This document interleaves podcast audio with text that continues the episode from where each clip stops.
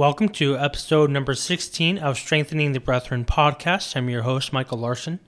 Today I'm going to share a sermon by my pastor friend, Jerry Ross. Pastor Ross was saved at a young age at Rock Run Baptist Church, north of Brazil, Indiana. He was called to preach in 1979, shortly after graduating from Blessed Hope Baptist School in Jasonville, Indiana. He then attended Hyles-Anderson Bible College and graduated in 1987 with a BS in Pastoral Theology. He met his future wife, Cheryl, while in college, and God has since blessed them with three daughters and ten grandchildren. Pastor Ross has served in the gospel ministry since graduating from Bible college, first as a pastor of Central Baptist Church in Brazil, Indiana, then as a full time assistant pastor at Blessed Hope Baptist Church in Jasonville, Indiana, and now as the senior pastor of that same church. He has also authored several books and booklets, including The Teenage Years of Jesus Christ, Stay in the Castle, and Grace Will Lead Me Home. This message is entitled Not Ashamed. Enjoy. Now, Pastor Jerry Ross is going to come break open the bread of life to us again. Now, I was told that Pastor Jerry Ross hails from Jasonville, Indiana, but I'm not sure that that is completely correct. Now, we have a lot of countries up here. If you've ever taken the opportunity to look at some of them, now we've worked on conquering some of them. There's Chalupistan and Frankistan and Umfula and Porkistan, but there's one here called Notoistan. And I think that's where he comes from, but I'll let him tell you about that. Pastor Jerry Ross, you come and preach to us tonight. Oh man, I think that was a setup. Notoistan. Well, I can't say that I was born there. I moved there later on in life, brother. I was born in Tintoistan, but then I moved to, and, and it's really misnamed because it's no Toistan. It's not like I don't have any toes, so that would that would not be right. I uh, do now permanent, uh, presently reside in Nine Toistan, and uh, that may be temporary. Uh, who knows? I may take off one or two more before I die. And so, uh, talking about scars, gentlemen, scars. Hopefully, if you came here without a scar, you have one now. If you don't, then um, you absolutely should not be allowed to leave camp until that's accomplished. But of course, the next level after a scar is to actually dismember yourself in some way to cut off some part of your body. That's the progression to real manhood is you start out by brutally injuring yourself and producing scars, and then you begin to do things that would actually take off parts of your body. And and uh, no, I, am kidding. I don't recommend that. Um, I've had parents come to me all week long saying, "Please, brother Ross, please." I think they want you home in one piece. They want you home okay. Is this ringing funny? Is what's going on? Are we okay? We good? All right. I can't tell if it's my ears. I can't tell if it's me. But um, yes, they asked if I would tell the story. How many of you ever heard the story of how I cut off my big toe? Let me look. Like it'd be easier to say this. How many of you have never heard the story about how I've cut off my big toe? Oh my goodness sakes! Okay, I'm going to give a testimony. A testimony. I'm between my junior and senior year. You kind of got to know the, the, the reason I think that God allowed it to happen. I was very much focused my junior year at, and had made a decision, I think, really on my own. Although, if you would have asked me, I would have told you that I prayed about it because that's what we do. But I very much wanted to go into law enforcement. And I had actually applied during my junior year sent in an application with some letters of recommendation because every year the Indiana State Police accept two young men from every one of the 92 counties in Indiana, and they select just two per county, and you can go to Indianapolis and participate in a two week program introducing you to law enforcement. And I had gone through the application procedure and had been chosen as one of the two young men from my county, and so that's what I was prepared to do the 1st of July uh, between my junior and senior year. And I was pumped about it, excited about it, and had pretty much determined that that's what I was going to do. But honestly, I had not prayed about it. I just decided it. And uh, folks, I'm not going to preach on that this this tonight, but I do preach a message entitled "My Will, Thy Will," because at some point everything's going to boil down to that. It boiled down that to that with even Jesus in the Garden of Gethsemane. Think of that. The Son of God says to God the Father, who, who, by the way, Jesus said, I and my Father are one. So think about that for a minute. And yet he had to come to a point where he said, Not my will, but thine be done.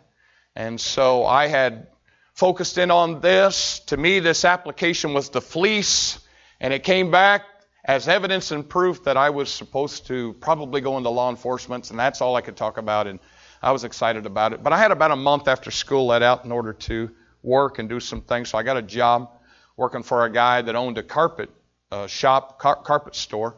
And I helped him in installation, cleaning up around the warehouse, odd jobs, whatever he needed me to do. I was going to work that for a month, go off to the camp, come back, and then work with for him the rest of the summer.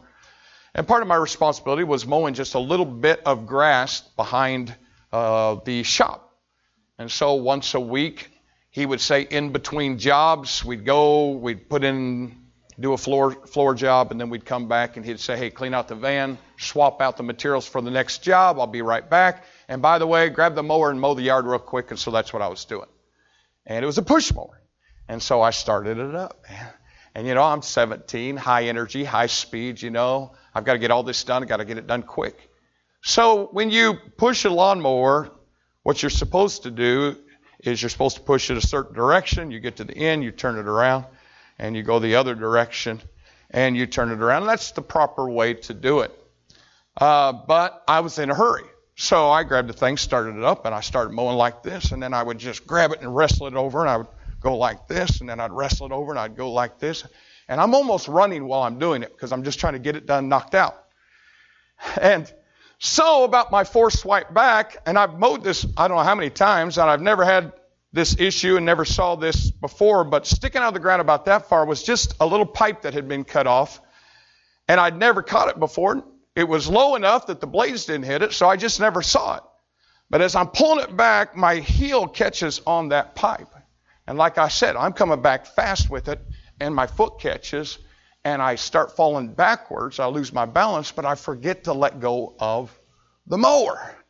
And so I fall and pull the mower over this foot that is now stuck on this pipe, and it went like that, and I, I love it when they jump. And uh, I push it off real quick. Oh, and I'm laying on the ground now, and I'm like, ow! And I jump up, and I look. And another thing, not only are you supposed to mow like this, you should have some type of a work boot, preferably a steel-toed boot, not white, all-star, Converse. No, not, not the reproductions you guys are wearing. I'm talking about the original. All right. All star Converse tennis shoes. I, I was wearing high top Converse tennis shoes. So all of a sudden I yank that thing off there and I'm laying on the ground and I stand up and I'm looking and it's kind of ripped up and all of a sudden my white Converse tennis shoes begin to turn a little pink and then they begin to turn red, and I re- and it's not spurting like yours, but I can see that I have an issue. I'm bleeding, and I'm thinking, oh, stupid! What in the world did I do? And so I turn the mower off. The store's over there. I, I go over to the store. I open the back door, and Mrs. Smith, the owner's wife, is in there, and she's dealing with customers. And I said, and I promise you, this is the way it was. I, just, I walked in there, and I said, uh, she's dealing with customers. You know, I've been trained you don't interrupt adults, but I'm kind of like needing so I'm like, Mrs. Smith, and she, just a minute, Jerry. Sure, I'll just bleed to death right here. You, take your time. Uh, Mrs. Smith, she's like, Jerry, I said, ma'am, I'm sorry to interrupt. I am. But I fell backwards and pulled the mower over my foot. She went, ah! And I, I've cut my foot. I'm bleeding pretty. Ah! And I said, I, I, I'm getting lightheaded, and I got to get, I'm going to go to your van, and I'm going to sit in the work van, and if you could drive me to the, and then she just loses it. She just literally goes, ah! and I'm like, I'll be in the van, uh, you know. Psycho chick, amen. And she runs over to her purse, and she's trying to find her keys, and she's screaming and throwing. The customers are looking, and I'm walking over to the van, and I get in it, and I'm sitting, and I'm waiting, and I'm sitting, and I'm waiting. I thought, Where's this woman? Here she comes with her keys running out. She gets in the van and she said, Are you all right? I said, I'm all right. Just, just you know, drive to the hospital. She goes back. I said, Ma'am, listen, I'm. She's running stop signs. She's running red lights. And I'm just sitting thinking, forget my foot. She's going to kill me. We're going to die in a car accident. I'm just, you know, so I'm hanging on. And I get to the hospital and they take me in the emergency room and I'm on a stretcher and I'm waiting to see the doctor and finally they wheel me in. And by this time the shock if you cut off a member of your body it doesn't hurt for a while okay? Just just in, for future reference in case it happens. You just kind of go into shock. God created us. We're fearfully and wonderfully made. You don't feel something for a while. It's just kind of numb hurts a little but then it starts wearing off and then it starts hurting so the doctor, they finally got the doctor. I won't go through all of it, but it took about an hour for him to finally get there. And by that time, I'm holding on to the sides, you know. And um, my dad gets there, and anyway, the emergency doctor walks in and he starts cutting off my my tennis shoe. Doesn't take it off. He starts cutting. I'm like, oh man, my tennis shoe. And I think, well, I guess they're kind of ruined anyway. So he takes them off, pulls the shoe off real careful, and then he cuts my sock off and he pulls it off. And, you know, I'm laying with my foot up like this, you know, and I'm looking at my foot, and he's looking at my foot, and I'm looking at my foot. And I said, Where's my toe? And he said, I don't know. I said, What do you mean you don't know? I said, I don't know. I said, Well, you better find it. I said, Why don't you look in that shoe down there? He goes over and he goes like that. I said, It's probably in the sock. And, and, and he's looking at it and he's looking around. He said, Did you bring it? I didn't know I lost it. Where's my toe? And I'm getting upset. And about that time, a, a nurse sticks a needle in me, you know, and I'm going, where, where, where's my, where's my toe? I'm gone. I'm done. I don't even know what's happening several hours later, anybody ever had surgery and gone been put completely under? Oh, it's a trip coming out, man. It's just like, you know, you're sitting there, or you're laying there, and it's like you start hearing voices like way out somewhere, and you're trying to get to the surface. You know, you're just kind of, and you almost get there, and it's, and then a little while later, it's like you hear these voices again, and you're, and finally at some point you, you open your eye and I open my eye, and my mother is on this side, and my grandmother is on this side, and they both have my hand. I, what is it with you women wanting to pat your hand all the time? Where am I? Oh, grandma's crying. Oh, mom's like, Are you okay? I don't know. Where am I? All of a sudden, I thought, My toe, my foot. So I look down at the bed. My foot's all wrapped up in a big giant bandage, you know, and I'm laying there. And I said, uh, uh, all of a sudden it came back to me. I'm like, Mom.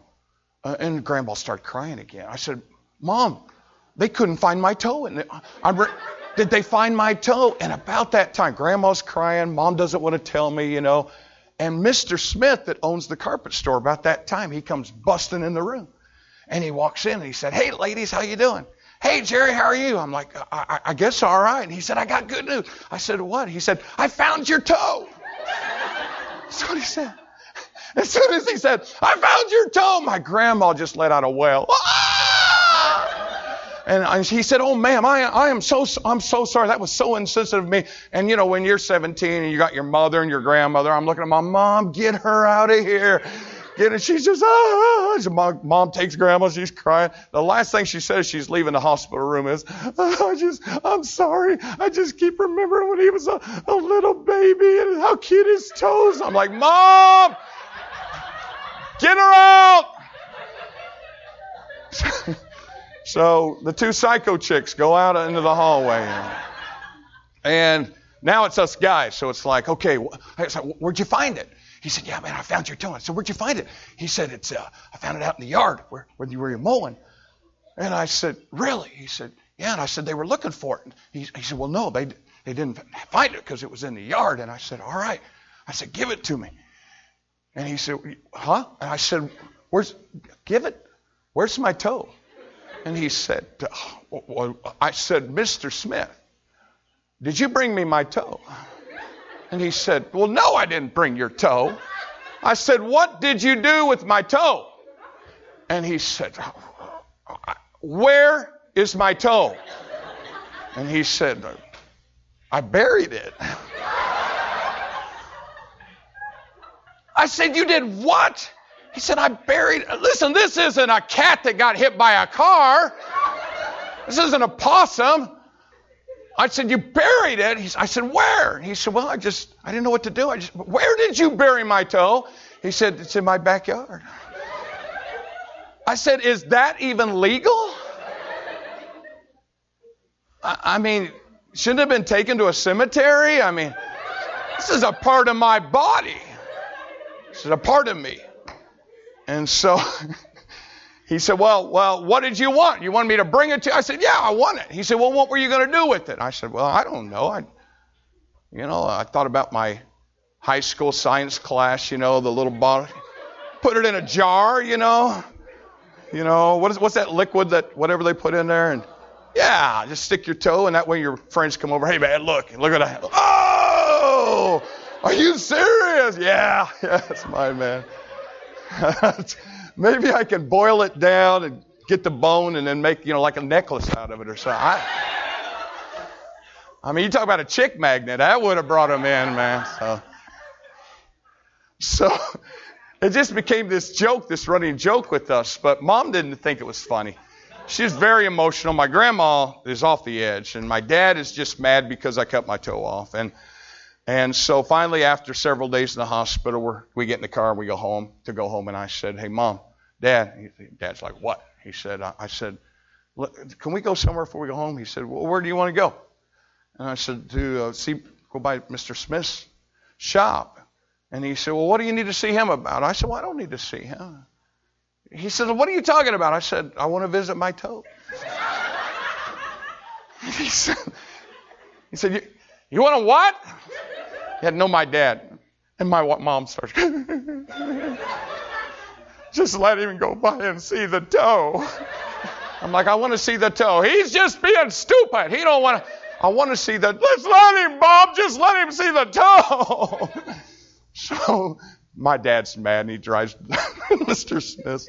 I start getting out with my crutches. They start getting out. I'm like, please, I need some time alone. My dad is looking at me like I'm just going to kill you. My mom's like, yeah, he needs some time alone. I go, there's this fresh mound of dirt. Standing over there looking at it, just to irritate my dad mostly, you know. And my mom's crying in the car. Dad's like, oh, I'm gonna I'm gonna shoot that boy when I get home. I'm I'm gonna bury all of him in the backyard. I'm like, uh, hey, sorry, man. Uh, well, we didn't see this coming, did we? You know. We had good times though. Me and you, we had good times. So, so that's the story. But the story's not over, Brother Starr. Because one of these days, I'm going to be raptured twice. The dead in Christ shall rise first. then which we which are alive and remain shall be caught up together with it in the air to meet the Lord, and so shall we. So during the rapture, if any of you guys see a toe go by, grab that sucker, man. Brother Ross! Brother Ross! I don't have no I don't have any say when it comes to my glorified body, but I am I if I had one request to the Lord, it's like, please Nine toes. Come on, nine toes. So that's no toe. How did he say that? No Toastan. No, that's that's the story of no Toastan. Oh my goodness, retarded, absolutely retarded. so all these years from. By the way, give you all a, just a quick.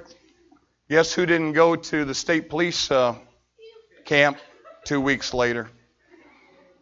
Now, guess who spent an entire summer on crutches? By the way, let me just share this with you. You know what? That night after mom, grandma's gone, dad's gone, Mr. Smith, thankfully, is gone.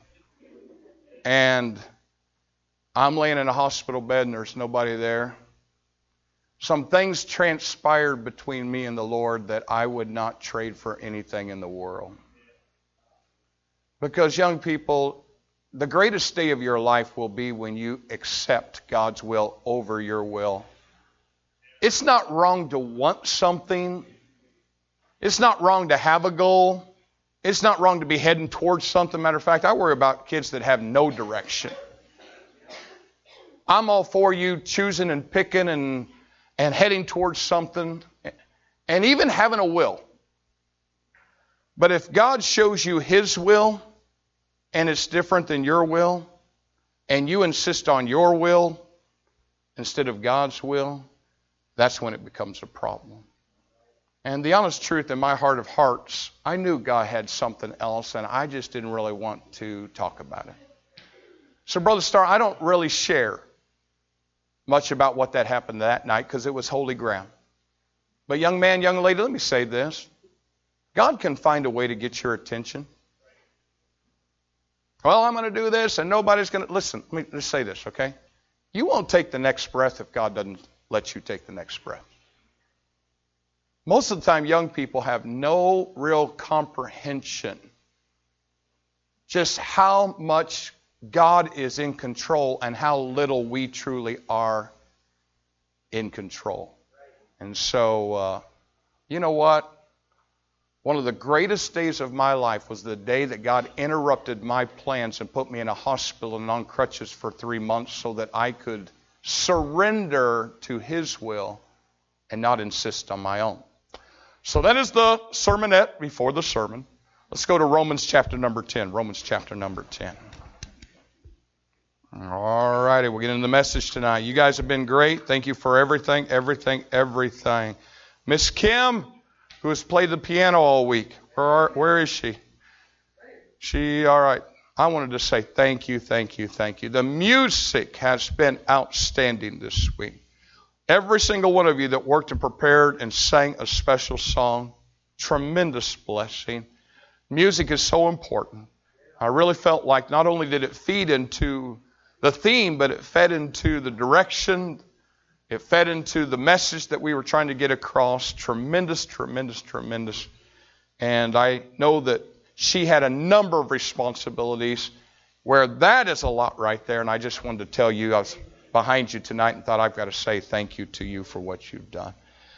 All righty, Romans chapter number 10. If you look at verse number 9, let me get there. Romans chapter 10, very familiar chapter for those of us know the Romans road and have been trained in soul winning, this would be some of the verses that we would be familiar with. That, verse 9, that if thou shalt confess with thy mouth the Lord Jesus and shalt believe in thine heart that God hath raised him from the dead, thou shalt be saved. Whew. Are you saved? Preacher, we've, we've addressed that. We've talked about it. We've affirmed it. We've preached it. You've asked. I know. But I'm going to ask again. Are you saved? Do you know for sure? It would be a travesty to sit here in this environment for an entire week being lost, go home in that same condition. If you're here in the, and you're not saved, I pray tonight would be the day that you receive Jesus Christ as your Savior. Let's read on. For with the heart man believeth unto righteousness, and with the mouth confession is made unto salvation. For the scripture saith, and this is going to be our jumping off verse tonight. For the scripture saith, Whosoever believeth on him. Why don't we finish the verse together? Ready? Shall not be ashamed. Heavenly Father, bless, Lord, as we preach this message. May I encourage the young people tonight, challenge them tonight in a very key area of growth during their teenage years, Lord. I pray, dear Lord, that you would help them, dear God, to be able to grow to the point where they learn what it is to be able to say, I am not ashamed of the gospel of Jesus Christ. Meet with us tonight, we pray, in Jesus' name. Amen. One of the things you'll find out very early in your life as a Christian is that anytime that you talk about being a Christian out in the world, the world almost inevitably will try to belittle you because of your faith. I'm not saying everybody, and I'm not saying every time. But you're not going to speak up for the Lord very much before you find out that with boldness and with a verbal Christian testimony will come along people that will tell you everything from the fact that uh, you're crazy to, you know what, you shouldn't be talking about that, to that's something you ought to keep private, to laughing at you and ridiculing you some people will tell you that your God and your church and your religion is nothing but a crutch, and you'll hear over the course of a lifetime just about every kind of negative reaction just for speaking up for the Lord Jesus Christ. I think the older you get, honestly, it probably is a little easier because it's hard during your teenage years as you're growing up in so many areas. And I think you're going through so many changes of life. And you get into that time of life where you want to be accepted and and you don't want to be ridiculed and and, and things that might be said to me that would mean absolutely nothing said to you would be very hurtful and it's just hard. Come on, let's just face it. It's hard sometimes to speak out. It's hard sometimes to, to, to, to speak out for the Lord Jesus Christ, to be as bold in our faith as we ought to be. But I want to preach on the subject tonight. The, the title of the message is Not Ashamed, Not Ashamed. I would like to send you home with a determined decision on this last night of camp that you are not going to be ashamed of the Lord Jesus Christ. You're not going to be ashamed that you're saved. You're not going to be ashamed to share the gospel of the Lord Jesus Christ. You're not going to be ashamed of the Word of God. And even in the face of persecution, you still will refuse to be ashamed, to be ashamed. The Bible says here that whosoever believeth on him shall not be ashamed. Let me just interpret that and help you with it. The Bible's basically saying if you choose to be saved and if you believe on Christ, then you become a Christian. You become a Christian. And by the way, you should not be ashamed of what you are. Okay? I'll ask the question tonight.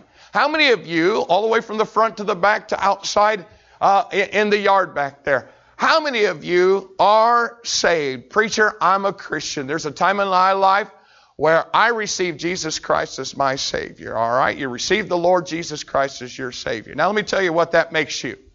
That makes you a Christian. That makes you born again. That makes you a child of God. That, listen to me, that is what you are. Okay? And by the way, you're going to be glad you are on the day you die. You're going to be glad you are if the rapture happens tonight. Amen. But there's something that the devil does in the heart of a young people, person where he begins to attack that and he wants you to be ashamed of what you are. Let me see if I can illustrate this. You know, I think if you are something and you have to be ashamed of it, then you should not be it. Now, folks, a Christian is not one of those things. We shouldn't be ashamed that we're a Christian. People ought to be ashamed if they're not a Christian. I'm trying to help you. I'm trying to change your thinking and renewing of your mind. Somebody begins to ridicule me and try to make me feel ashamed for being a Christian. I'm sorry, but of the two of us, I'm not the one that ought to be ashamed. They're the ones that ought to be ashamed. You know why? Because every single day of their life, they walk through life treading underfoot the shed blood of the Lord Jesus Christ. They are rejecting the love of God. They're making a mockery out of Calvary. You see, I'm not the one that ought to be ashamed for being saved. Shame on you for not being saved. But if you are something, you shouldn't be ashamed of it. For instance, so we were talking football. We got this demon possessed, there she is back there, this demon possessed New England Patriot fan. Now, if anybody ought to be ashamed of something, but she's not. You know what? I'm a Bears fan. I know my life for the last 30 years has been pretty much miserable. But I'm a Chicago Bears fan. You know how you recognize a Chicago Bears fan? Because they only talk about one year 1985. That's the only year they want to talk about. 1985. Okay? Now, But I'm a Bears fan.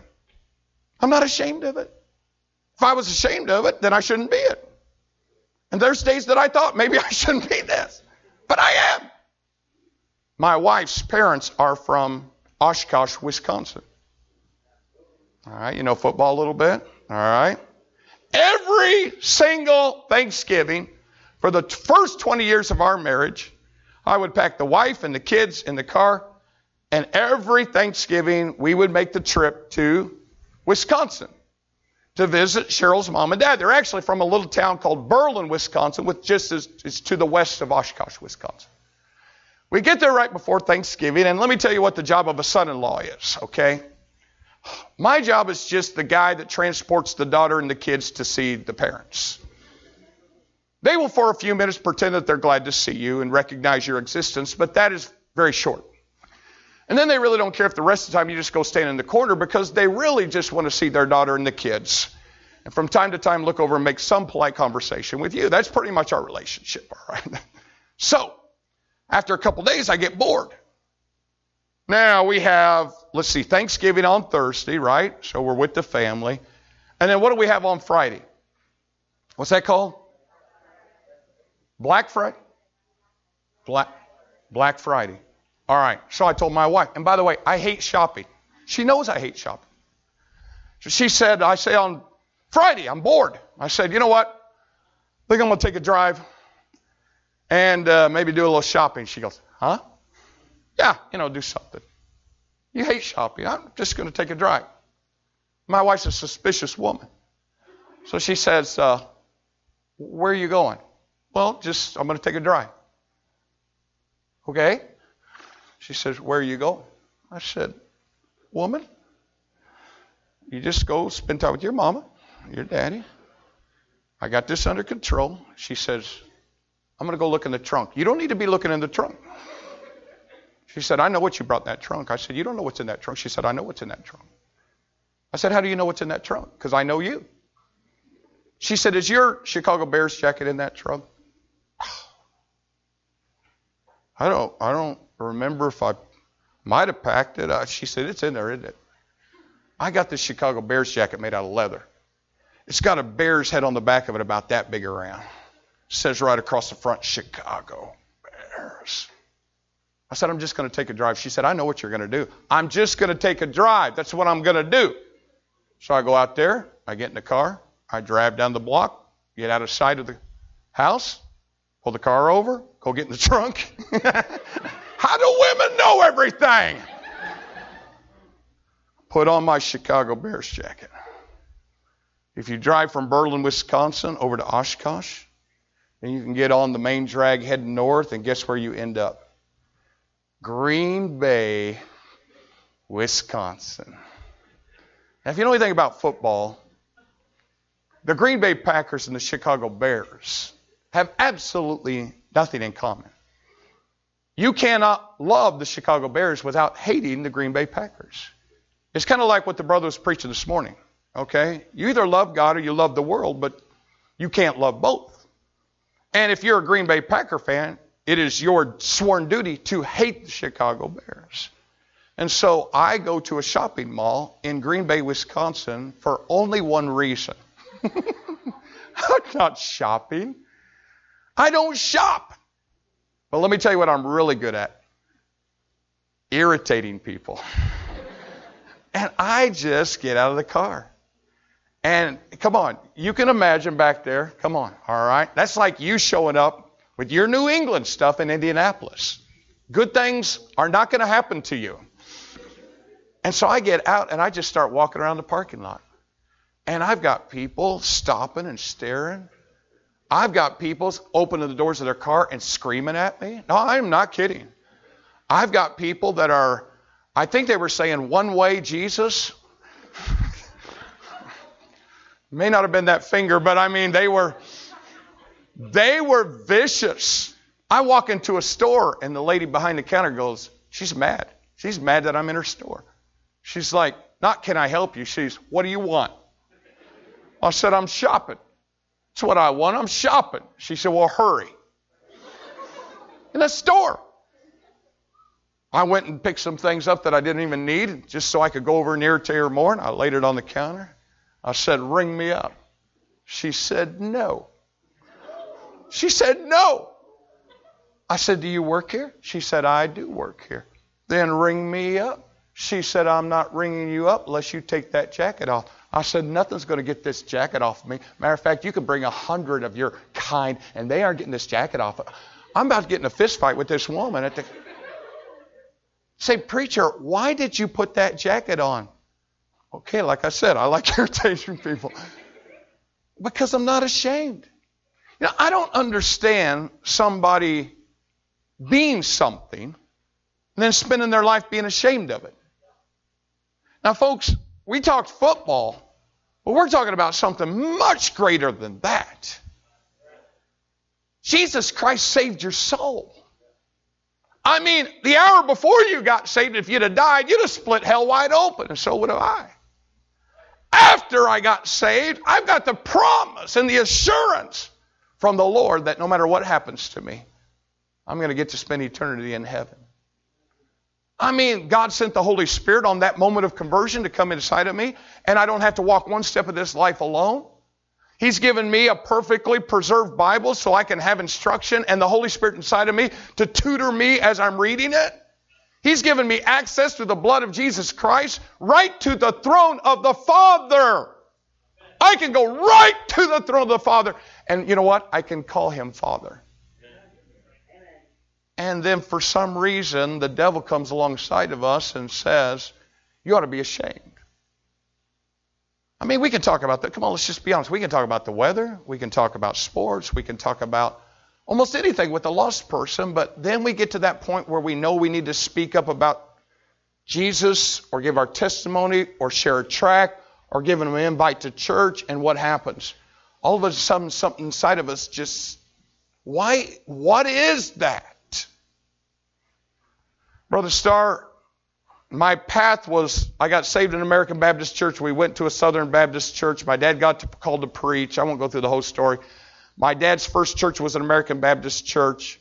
But my dad began to read and study the Bible, listen to Oliver B. Greene on the radio while he was going back and forth to work. He was bivocational got some a magazine or a paper that someone got gave him called the sword of the lord and began to read and study. And if you just study the bible eventually it will take you to being an independent fundamental baptist. And dad realized in the middle of pastoring an american baptist church after he did research on it american baptist church charter member of the american council of churches which is a member of the world council of churches and he finally approached the church and just said that's not what we are. That's not who I am. That's not what we ought to be. And a big fight was fought. And, and next thing you know, he's not the pastor. And then he left that place and just several months later started for the first time in his life an independent fundamental Baptist church. The only reason I'm telling you this is I didn't grow up independent fundamental Baptist. I didn't know anything about soul winning. I didn't. I wasn't taught the Romans road. I kind of started getting all of that about the time I'm in my teenage years. Now, the reason I'm sharing that with you is I want you to understand the progression of my life, okay? When we finally got to be teenagers, and I was about eighth grade, ninth grade, our youth director came in, and for the first time, Dad had given him some materials to teach us how to win somebody to Christ. This was my first introduction to it. it happened when I was just about going into high school. He taught through that course we sat out there and took notes and tried to listen and learn. He paired us up and let us practice on each other. And I thought, well, that's a good thing to know. And then he did something that absolutely terrified me. He said, after we went through the course now, young people, Pastor wants us next Saturday. I want you to get here at 10 o'clock in the morning. And we're going to have an activity. Oh, I like activities. And the activity is we're going to get on the bus and we're going to go to Jasonville.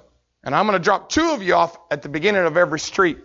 And you're going to go knock doors and pass out tracts and try to lead somebody to the Lord. And brother, I'm telling you, I mean, for me, that was like, oh my goodness sakes, I cannot do this. He paired me up that Saturday with a friend of mine, Eric Nicholas, the guy that drove me 120 miles an hour, all right? Me and him got paired off of the same street. And Eric was as terrified as I was. And we get off, and he said, uh, Are you really going to do this? No, I promised. The bus left, and we're talking. We got our tracks. We're at the beginning of the street. We're looking down. He said, You really going to do this? I said, I, I don't know. Do we have a choice?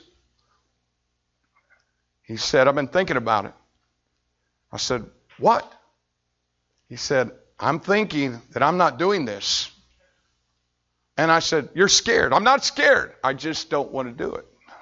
He was scared. He said, You're the preacher's kid. I'll follow you. I said, Wait a minute. This stuff is as new to me as it is to you. And we're just, are you imagine this? Here's a couple guys that are 14, 15 years of age, and we are absolutely terrified to walk to the first house, up to the steps, and knock on the door and say, Hello, my name's Jerry Ross. I'm from Blessed Oak Baptist. I'd never done it. I was absolutely, I'm trying to help you. Preacher, I struggle with this. So did I. So Eric's idea was this. This is terrible. And, and, we were both, I think Eric saved, I think I was saved. In our heart of hearts, I promise you this is true. We wanted to see people saved. I told you about passing out tracts and sneaking them in my school. I told you about mailing them. That's a whole different thing. Now they want us to talk to people. And this is what Eric said. It sounds terrible now to say it out loud. He said, Could we take the tracks and, like, see the gutter? We could, like, throw them in the gutter, run down to where we're supposed to be done, and tell them we put them on the doors? I mean, this is the conversation we're having. And I was a little better Christian than him, so I said, You know we can't do that. He's like, No, we can't do that. He said, Well, what do we do? And I said, All right, this is the plan. We're going to sneak up to the first door. First of all, we're not knocking on any doors. We will sneak up to the first door. We will climb quietly up to the steps. We will throw the track towards the door, and we will go to the next house, and that's how we're going to get out of the track. He said, That's what we'll do. Super Christians. And so that's what we did. You should have seen us two guys. We are, it, it must look like we were getting ready to rob the place. We look so guilty. We're looking everywhere. We're walking. We're getting closer. We're listening. If somebody would have popped out around the corner or stepped out, we'd have just walked right past that. I, terrified. We got to the first house. He came around the corner by the steps. He flipped that track, and man, we, we took off like we burglarized the place. Got to the next house, or got to the sidewalk, started walking. He said, That wasn't so bad. I said, Okay, it's my turn. Why are you sharing this? I want you to understand something. It's hard for all of us. It's not easy for all of us, for any of us. Every once in a while, maybe every great once in a while, I'll just meet a Christian that's a new convert that just seems like, man, he's got the gift and it's a he's a natural. But for most of us, the idea of having boldness in this matter of sharing the gospel is a foreign concept. I hope that you're relating to me.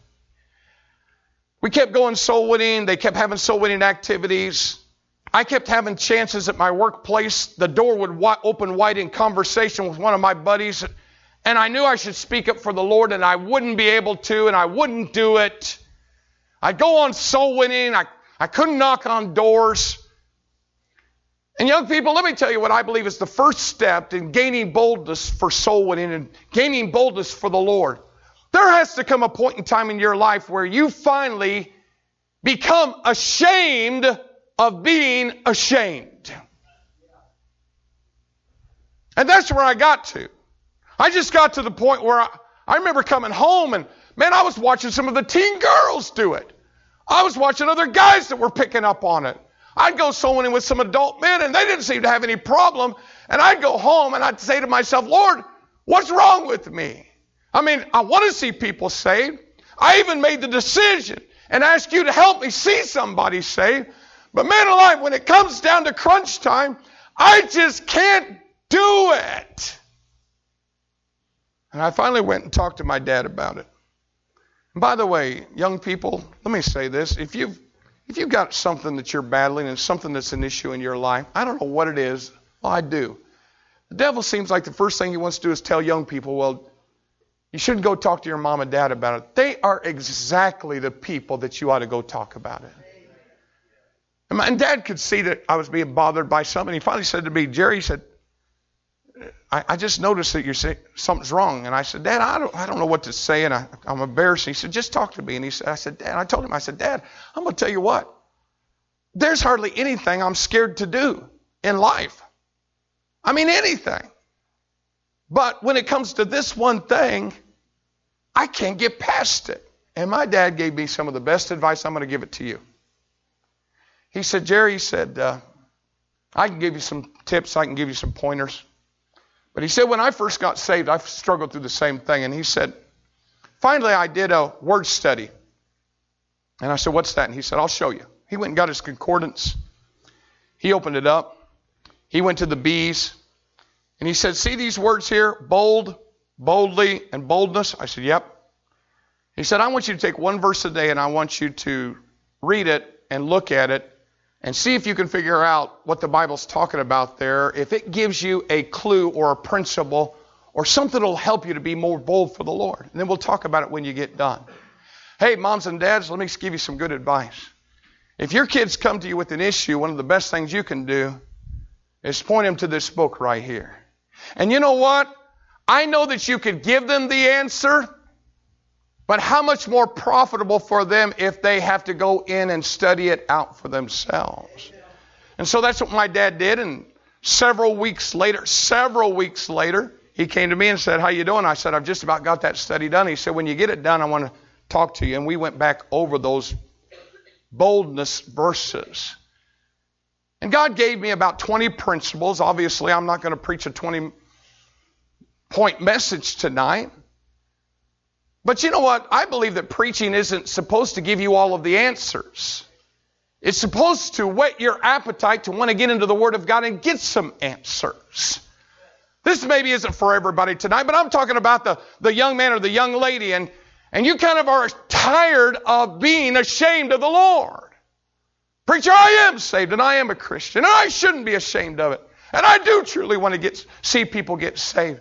But there's, there's a battle that goes inside of me. It's just hard for me to speak up. It's hard for me to do it. It's hard for me to share my faith. And by the way, that wouldn't be an issue that's just limited to young people. A lot of adults battle that same issue in their life. And so dad had me look at several of these verses and we went over them together and he began to come up with a plan where we would begin to adopt these principles and build them into my life. And I studied this thing. I thought to myself, well, the first thing I came upon was this idea of Christ likeness. Because one of the attributes of the Lord Jesus Christ was that he was bold. Wouldn't you agree if you've read Matthew, Mark, Luke, and John that we have a Savior who was not afraid to speak up and say what he needed to say when he needed to say it?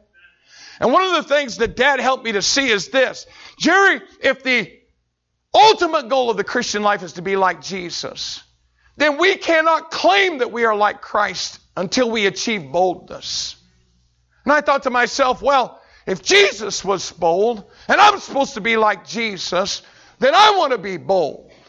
Well, in conjunction with that, I also got into Acts chapter number four, where the apostles were persecuted for speaking up and speaking for the Lord Jesus Christ. And I read this verse. Now, when they saw the boldness of Peter and John and perceived that they were unlearned and ignorant men, they, they took knowledge that they had been with Jesus. And I said, you know what? It's an attribute of Jesus. And these men spent time with Jesus.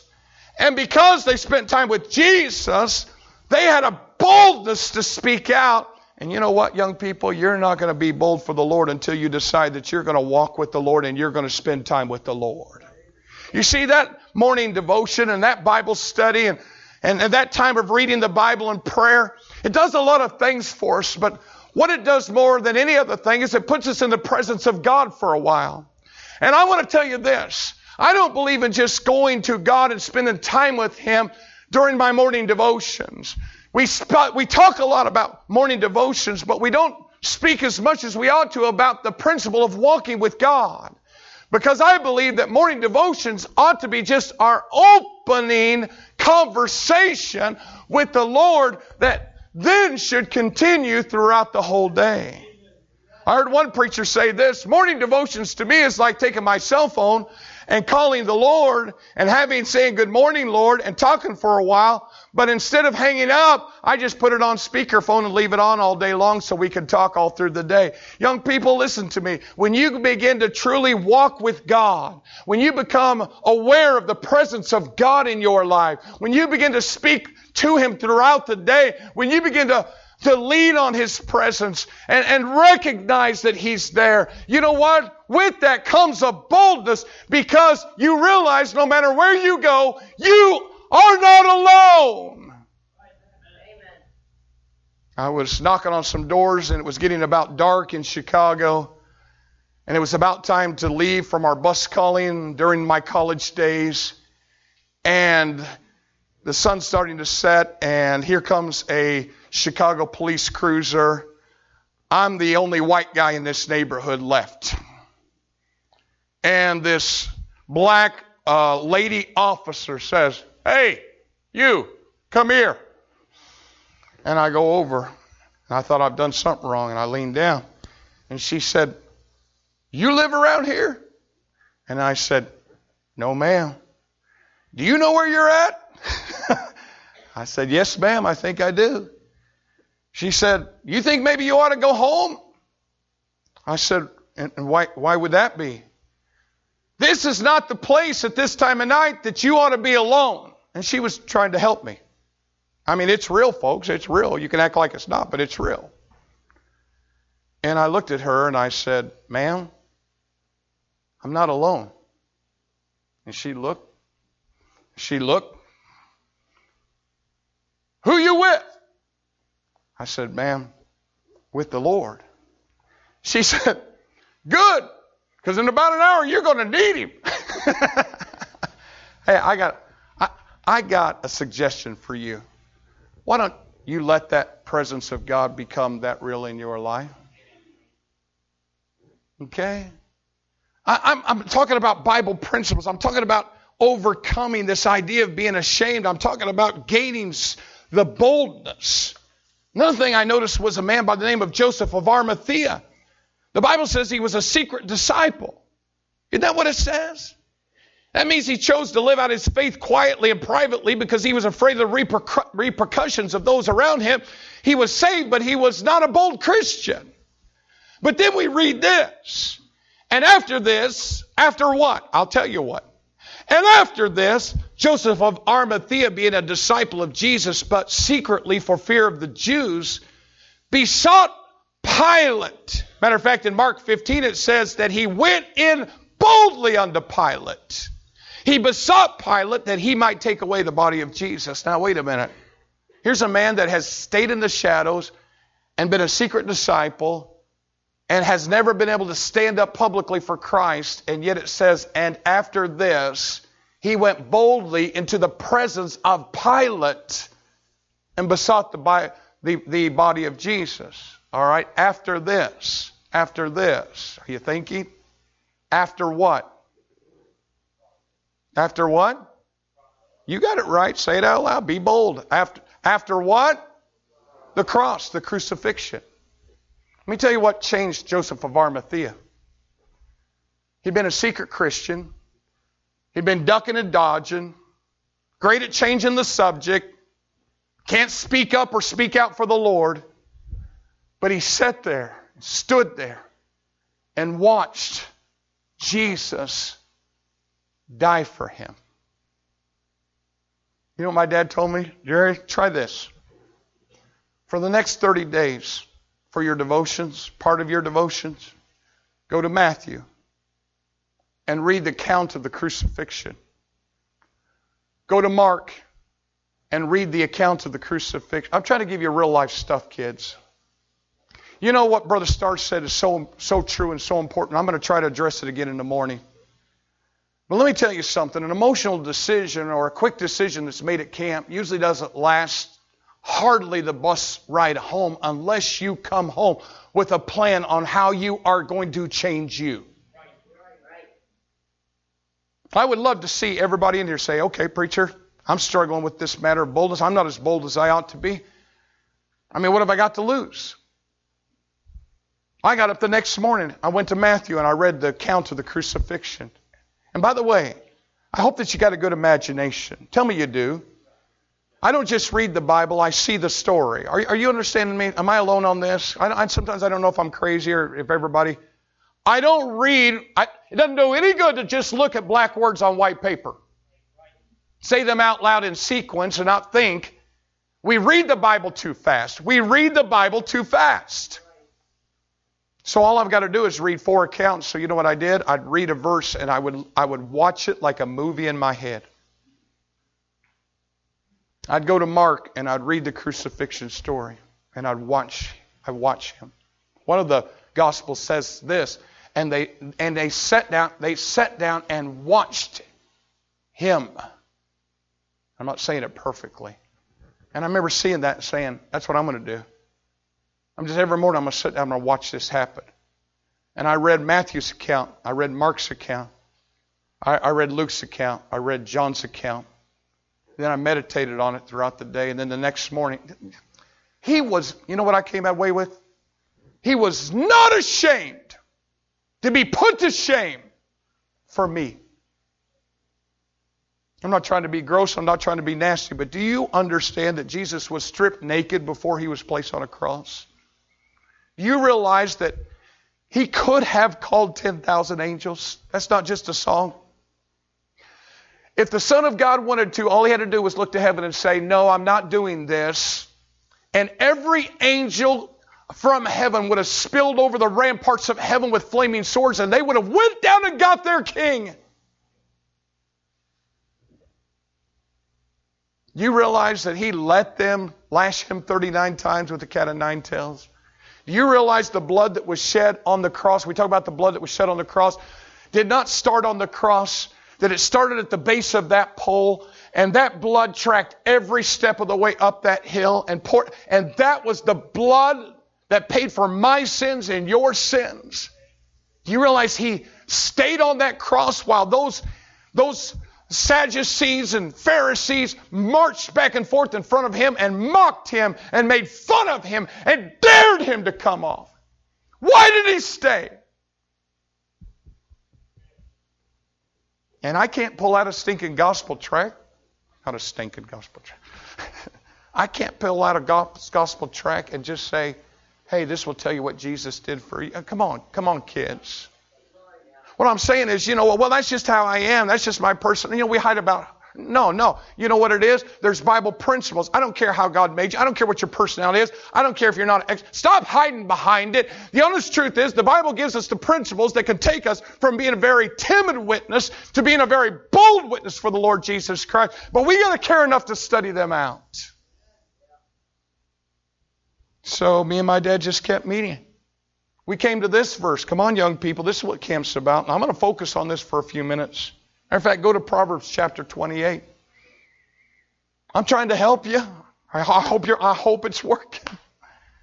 Man, if we could get every young person in this camp to go home and decide the next 30, the next 60, the next 90 days, I'm going to get into the Bible. I'm going to study this matter of boldness. I'm going to write out some principles. I'm going to begin to change some things in my life. And I'm going to begin to obey those principles. I promise you, Brother Star, this is the truth. This guy right here, who was trying to practically crawl up to a step to flip a track on the step terrified to speak to somebody about Jesus, six months in the Bible, applying those principles, and brother, I was leading the pack. Because we say it, but we don't believe it. This book can change you. Are you there? Proverbs 28. Look at verse number 1. Let's read it together. Ready? The wicked flee when no man pursueth, but the righteous is bold as a lion. The who flees when no man pursueth? Okay, and now we get to this verse, and me and my dad are sitting down. He's like, All right, you ready? Put your seatbelt on. You want to talk about why you can't, why you can't, why you can't? Yeah. The wicked flee when no man pursueth. He said, Jerry, I can't read your heart. And really, it's not between me and you, it's between you and God. But he said, What you better do, if you are serious about getting over here and being as bold as they were in the book of Acts, you know, that's what we want. We want the church to become what it used to be. That's the example, that's the template.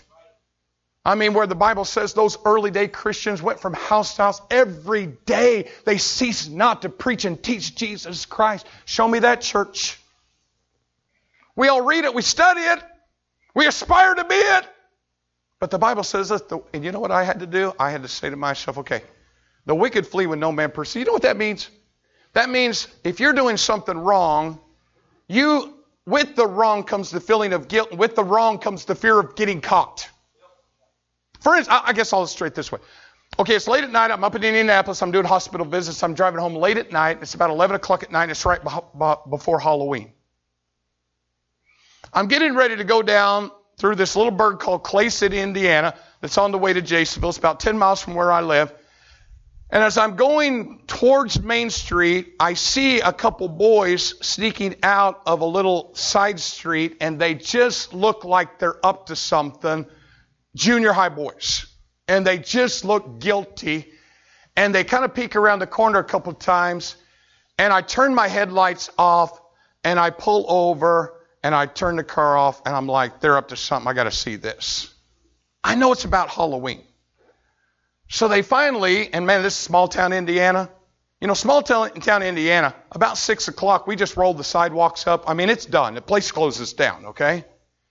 So Main Street's completely empty. It's about 11 o'clock at night. Here are these two little boys, and they're sneaking up and down and looking to see if anybody's there, and they can't see that I'm in the car, but I'm just about a half block from them. I'm watching what they're doing. And those boys pull out of their pocket. This could be just an Indiana thing. I've shared this several places, and people looked at me. Please tell me somebody's done this. They pull out of their pocket, both of them, a bar of soap. Because in southern Indiana, a long standing tradition is that on Halloween, we take soap and we sneak to the neighbors' houses and we soap their windows. What does that mean? Okay, I don't want anybody doing this tonight, all right? But that means you take a bar of soap and you go over to the glass and you go like this and it leaves white marks all over and you soap the window. How many of you have ever heard of soaping a window at Halloween? How many of you have never heard of this till tonight? I am so glad I've come to bring the gospel of the Lord Jesus Christ. Revival's about to get here, amen. So they pull out of their pocket soap. And I'm like, this is going to be good. They're wanting to get the stores on Main Street. And they absolutely look guilty as sin because they're guilty as sin. And they get over to the first window and they look and they just start going like this crazy. And I'm watching them. They go to the next one and they go like this and they're going crazy. And I finally can't stand it, so I just put my hand on the horn and I just let it rip. And those boys wet themselves, man. they threw the soap up in the air. They ran into each other. They tried to untangle. They, they tried to make the alley, hit the side of the building, and clawed their way around to the alley and ran. Now, I didn't follow them. I didn't chase them. I just beat my horse. That's what this verse is talking about. Let me say this very plainly sin will make a coward out of you. I said, sin will make a coward out of you. You know, my daddy taught me, he said, Jerry, listen to me. You're going to go out and do the real business of God. You're going to go out there and, and be the tip of the sword. You're going to go out there and hit the front lines. You're going to go out there and stand like you need to stand. You got to be clean. Come on, come on. I mean, ladies, it's hard to witness to that neighbor next door if the day before you gossiped with her. Come on now. Men, it's hard to it's hard to witness to that coworker if the two days before that you stood there and laughed at a dirty joke he told. You know what I found one of the best cures as far as helping through the process of sanctification is getting a new convert out soul winning. Because things that I won't even dress him about yet because maybe I don't feel like he's ready for, the world will address it to him. I had a guy just got saved a couple weeks and he said, Hey, can I go soul winning with you? And I said, Sure, buddy. And he's you know, got that new convert zeal and he shows up and He's got a pack of cigarettes in his pocket. You say, Pastor Ross, you did not let him go soul winning with you. Oh, yeah, I did. You say, why? Because I'm going to let that take care of it. We knocked on several doors. I'm trying to talk to them. They keep looking at this guy, looking at his pocket. I'm trying to talk to him. About the third door I was there, the guy said, Excuse me a minute. He's like, You know, I smoke, but I'm not a Christian. What are you, are you saved? I didn't say a word to him. You know what? Next week he came to me and said, Gave up my smoking. I said, Why? He said, Well, how can I tell people? How can I tell people are you listening to me? You know, if we would just obey the Great Commission, you'd be surprised how many things it would take care of you. Preacher, I'm going to go out and just every week obey the Great Commission. And let me tell you something. You're going to get frustrated real quickly because you either don't have the boldness you ought to have or somebody begins to address some issues in your life directly to you because the world expects us to be different. And young people, I'm trying to get you there. Some of you may be there. Some of the boldest Christians I've ever seen, young uh, people, I'm talking about boldest witnesses I've ever seen in my life, have been teenagers. But you know what? It's not just because they're born that way. It's because they begin to take some things seriously in their life and they begin to get some things right with God and they begin to get clean before the Lord. And let me tell you something. The righteous, when you get right with God, and you can be right with God, the devil's convinced some of you, preacher, I've got so many things in my life and I'm so messed up and I'm so far gone, I could never be right with God. That's a lie of the devil. You can be. You could be. So you got to get serious about it. And so I began to just go before the Lord. By the way, this is so good to do. And I got began to go before the Lord and I began to pray the prayer that David prayed. And this is what I'd pray. I'd say, Search me, O God, know my heart. Try me, know my thoughts. Come on, young man. See if there be any wicked way in me. And then I just get quiet before the Lord. Let me tell you something. You pray that prayer and you mean it. God, God's Holy Spirit is not shy at taking his finger and going boom. And all of a sudden, he began to make me confront some things. My attitude towards my parents, my attitude towards different authority members, like you said, you know, it's not always easy to show the kind of respect you ought to to everybody. But man, here's the thing okay? It's almost like God said, You want to be a bold Christian? You want to see people saved? You want to have your life count for eternity? Is this sin worth not having that? I guess I'm asking you that. I'll tell you one thing, I don't care. I went to camp and I didn't care what they were going to say. I ain't giving my music up for anybody. Well, let me tell you something you're, else you're not doing. You're not seeing anybody say. And by the way, you're a spiritual coward. I said you're a spiritual coward because that music will make you a spiritual coward. I don't care how brave you are. I don't care what you can do on the sports field. I don't care what you can do outdoors. I said when it comes to the things of God, sin will make you a coward. Brother, I had to spend some months just getting my life right and getting myself pure. And by the way, sometimes the Holy Spirit would say, You remember what you said to so and so? You never did go back and make that right. Well, well that's humbling and that's embarrassing. And, and they probably forgot about it. Well, God's not forgot about it. And brother, I, it took me about six months just to go through the process of getting myself clean enough where I could begin to feel that boldness that comes with being right with God. Being right with God. I'm waiting your appetite. I'll give you three or four. There's about 20 of them. How bad do you want it? What do you want to be? What kind of Christian young person do you want to be? Hey, do you want to graduate and leave the youth group? And when you leave the youth group, you can't look back and point at one teenager that you were able to win and give back to your youth group. I believe every senior that leaves their youth group ought to be replacing themselves with somebody. But you're not going to do it if you're not willing to get clean and right before the Lord. Please listen to the Holy Spirit of God. You go someone and you try to have that boldness. Let me tell you, that little sin you've made all the excuses for, all of a sudden you won't be able to make excuses for it anymore. The Holy Spirit will just keep bringing it up to you and bringing it up to you and bringing it up to you. And I just decided there's no sin that's worth causing somebody else to go to hell over. Isn't this good stuff?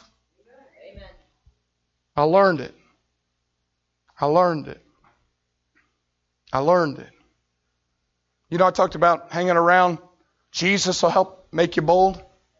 You know, the book of Acts tells us and teaches us that when you hang around other bold Christians, it helps you become bold.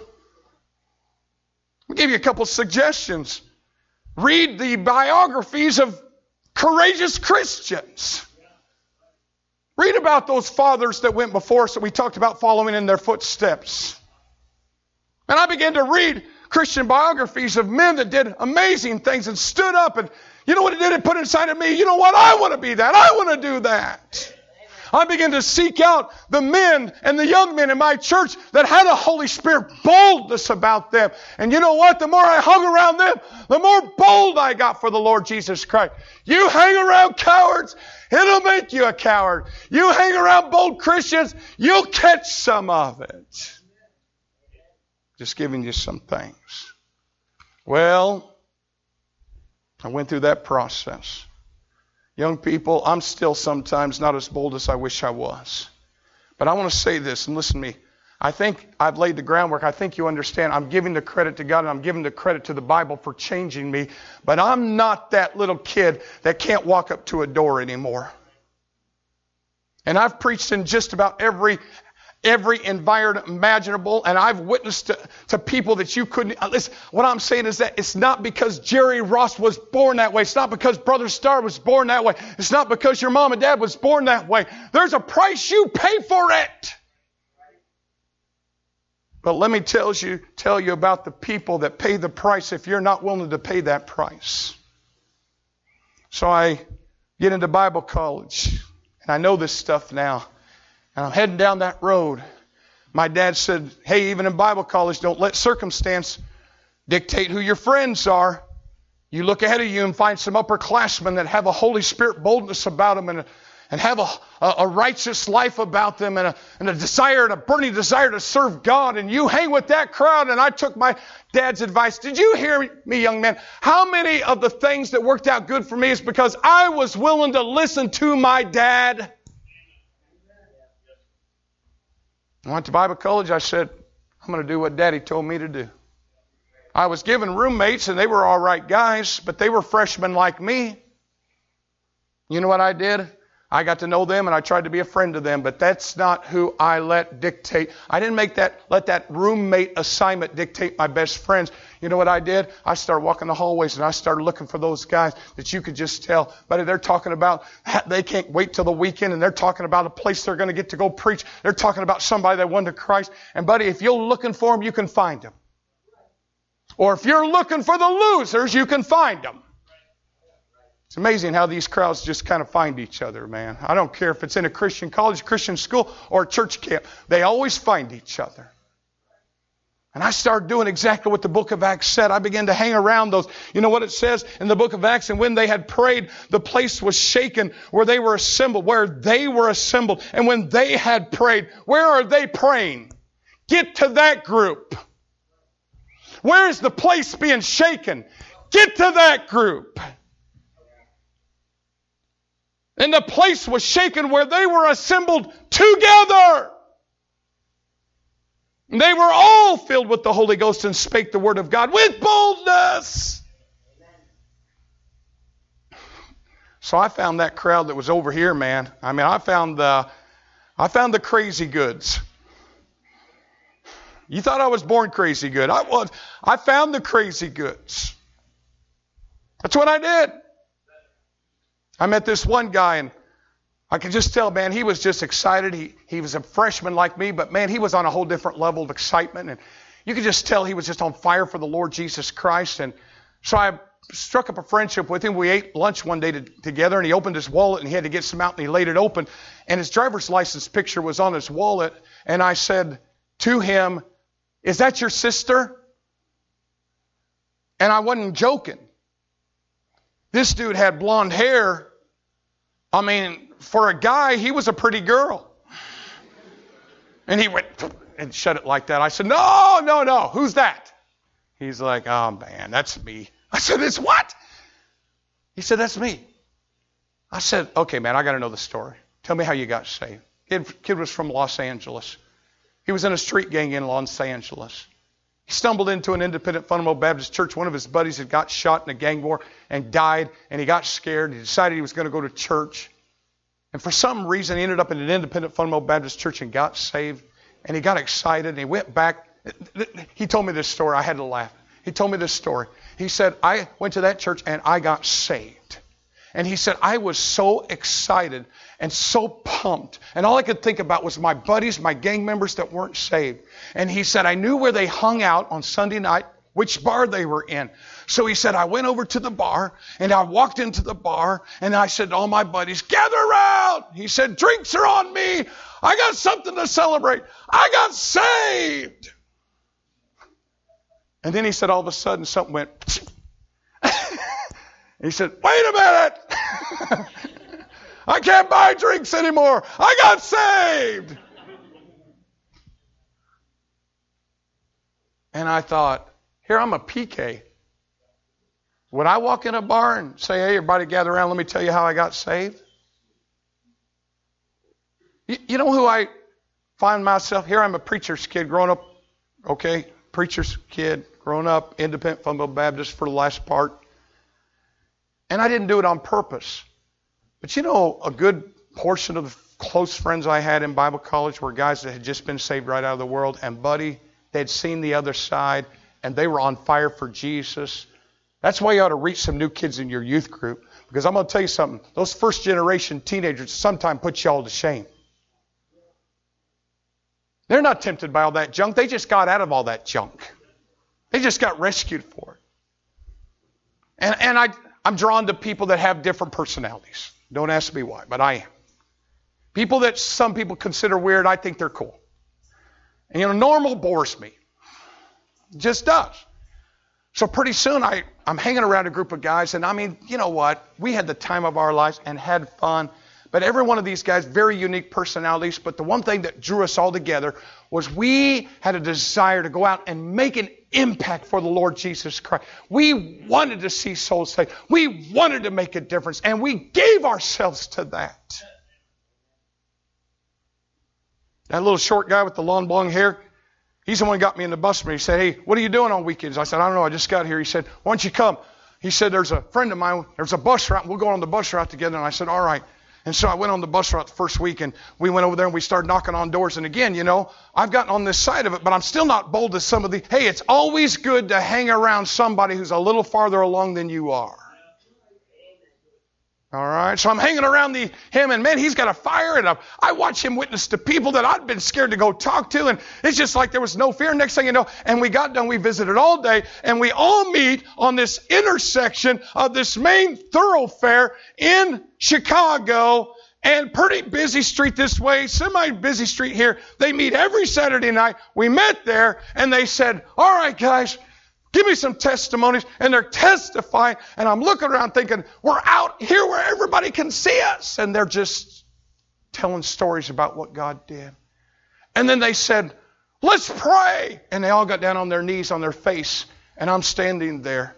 And I thought, shouldn't one of us stand up in case we're attacked? And, you know, there ought to be a. And I, but I got down on my. You say, wait a minute. You mean in public?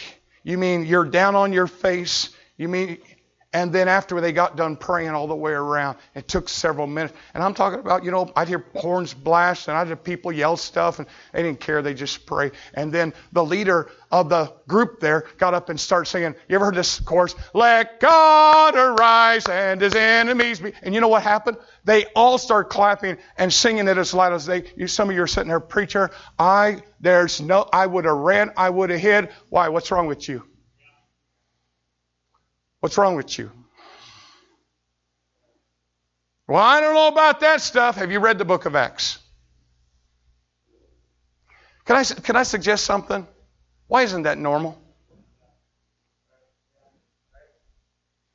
You ask the kids that have grown up in my youth group. I love embarrassing them.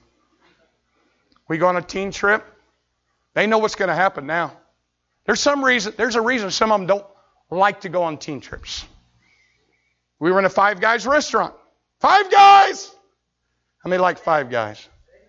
How many don't even know where Five Guys is? You've never had Five Guys in your life? Brother, come on now. That's, that's what you got to do.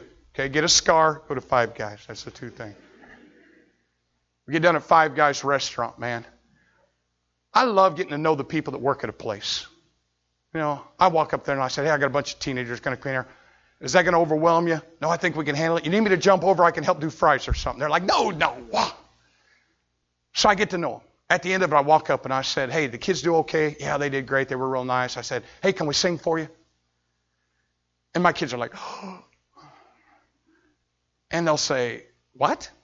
I you know, can they sing? They can sing you a song before we leave. Yeah, all right. Hey, blessed hopers, come here. Okay, this is Julie. I met her. She wants us to sing to everybody. Hey, bring them on, bring them from the back. And they come up and we sing to them. And you know what all the people in the restaurant did? They're all standing on their chairs with their phones videotaping us. You say, Preacher, there is no, why not? This is how we let our kids go through their entire teen years.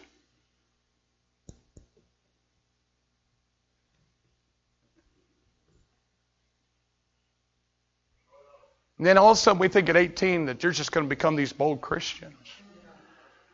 Man, I'm looking for some guys tonight. Guys, I'm going to tell you something. This has to start with the young men in a youth group. And, and, I'm not, I hope, I hope you understand. I'm not putting you down. Didn't I just explain to you that I was like super coward at one time? I was the guy that should have been leading and I wasn't. But you know what I finally did? I got ashamed of being ashamed. I went to Chicago and I saw some of the craziest thing. These kids that live in that hellhole, that ghetto. I mean, where God is just blasphemed, where the Satan is openly worshipped. Study the gangs. What do you think the Latin kings mean? What disciples? Disciples of what? You know the name of the gangs? It's disciples of Satan. You see, disciples. Okay, disciples.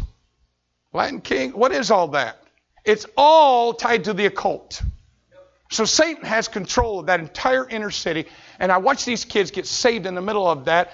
And I watch them with no support from their family all of a sudden change things in their life and stand up for the Lord Jesus Christ and carry a Bible into a public school where they don't even know every day whether they got to get out of there alive.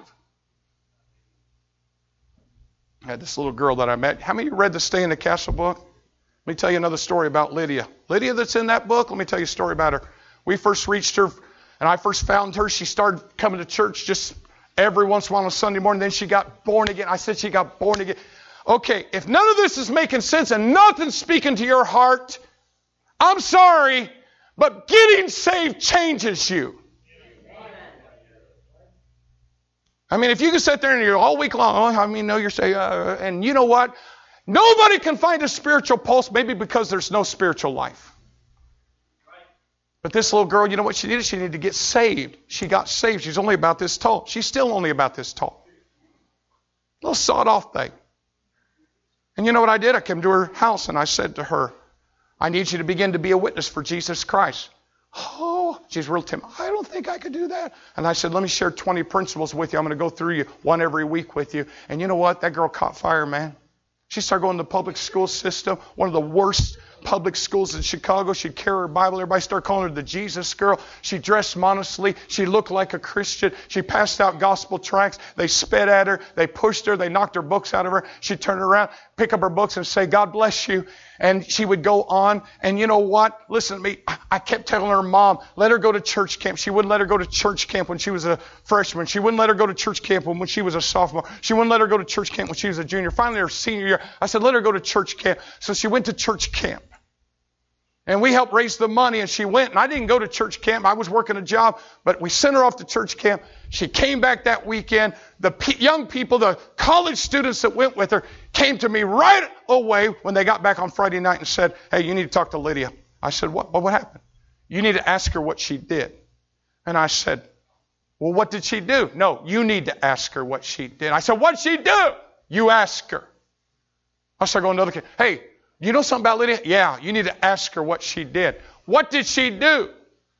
You need to ask her. I'm terrified at this point.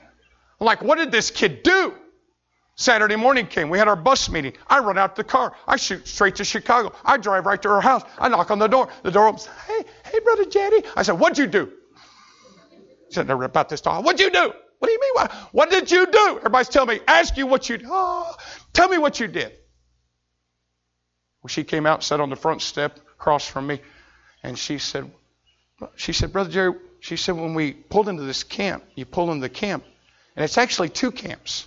There's a road that goes to the left, there's a road that goes to the right, there's this big kind of valley in between. And we rented this side, and some other girls group, I think it was Girl Scouts, rented this side. And she said, I went over here, and I had a cabin and was on a cabin right on the edge of where that hill was, and they were having their camp, and we're having our church camp. And so she said at night after chapel, after the service, I'd walk back, and I'd always go back behind the cabin, and I'd stand there, and I'd look across, and I could see their cabins with the lights on, and I could hear the girls laughing. And I'd think about what was preached. And every night, she said, Monday night, I just go back there and stop and listen. And I think to myself, I wonder if they're saved. And I did it Tuesday night, and I did it, but preach. But she said, Brother Jerry, you know, you know how I am, and, and I'm timid. But then I got to thinking of of the things that you taught me and, and what we've been talking about. And I told the Lord, please, don't let me leave here without trying to get the gospel to them. So she said, I was so terrified that I finally waited to the last night, Friday night, or Thursday night, the last night, Thursday night. And then she said, I got done with chapel and the meeting, and she said, I went up and made a decision. God, I've got to do something. So I came back and I stood, and I could see that they were going to their cabins, and the cabin right across from ours, I could see in the windows, and the girls are jumping around and having pillow fights and laughing. And, and she said, the Holy Spirit just wouldn't leave me alone. So she said, I walked down down the hill and it was so dark and I didn't have a flashlight, but I made it up the next hill and I went to the back door of their cabin and she said, I just knocked. Are you picturing this? All these girls are in this cabin. They're having pillow fights. They're having a grand time. They hear knock, knock, knock. They open the door. It's this little Mexican girl. Can I help you? Hello. I wanted to come meet you. I'm from the camp over there. Are you lost? No. Well, can we do something for you? Well, yes, ma'am. What can I do? Would your girls like to hear a, maybe a bedtime story before they go to bed? And she's like, she's looking outside. Sure, come in. This little girl, this tall, comes in, dressed modestly, looks like a Christian. They grab all their mattresses, throw it on the floor. They get on the mattresses. They're all listening, looking up at this girl. Go ahead. She starts telling them about how she came from Mexico to Chicago and she couldn't speak any English. She began to learn a little bit of English, and then there was a day when somebody knocked on her door and invited her to church. And she began to tell about going to church, and at first she couldn't understand a whole lot, but then she went to the Spanish department, and that helped because she was able to learn some things, and she started talking to them about what she learned in church. And this is the first time I knew of a place called Hell and Heaven and, and what Jesus had done. And she gives her testimony how she gets saved. And the whole time she's doing it, tears are running down her face. And she said, Let me tell you why I came over. The last, the last four nights I've been standing over on the other side and I kept looking over at you all and I thought, do they really know that they're on their way to heaven? And I guess I came to ask you, do you know Jesus as your Savior? And she said, Brother Jerry, by this time, all of the girls are crying and the counselors are crying and they're all going like this. And so I just knelt down right in the middle of them and, and I don't, you know, girls are weird. You know, they do this like girl huddle thing, you know, where they, and she said they just kind of all, and the next thing I know, it's like buried and they're all crying. And I opened my Bible and I read the verses to them and, and, and they seemed to understand. And I said, if you want to be saved, would you pray? And she said they prayed out loud and they all hugged me. And she said, Brother Jerry, I was so scared going down that hill and I didn't know if I'd make it up the other side. I don't even remember walking back.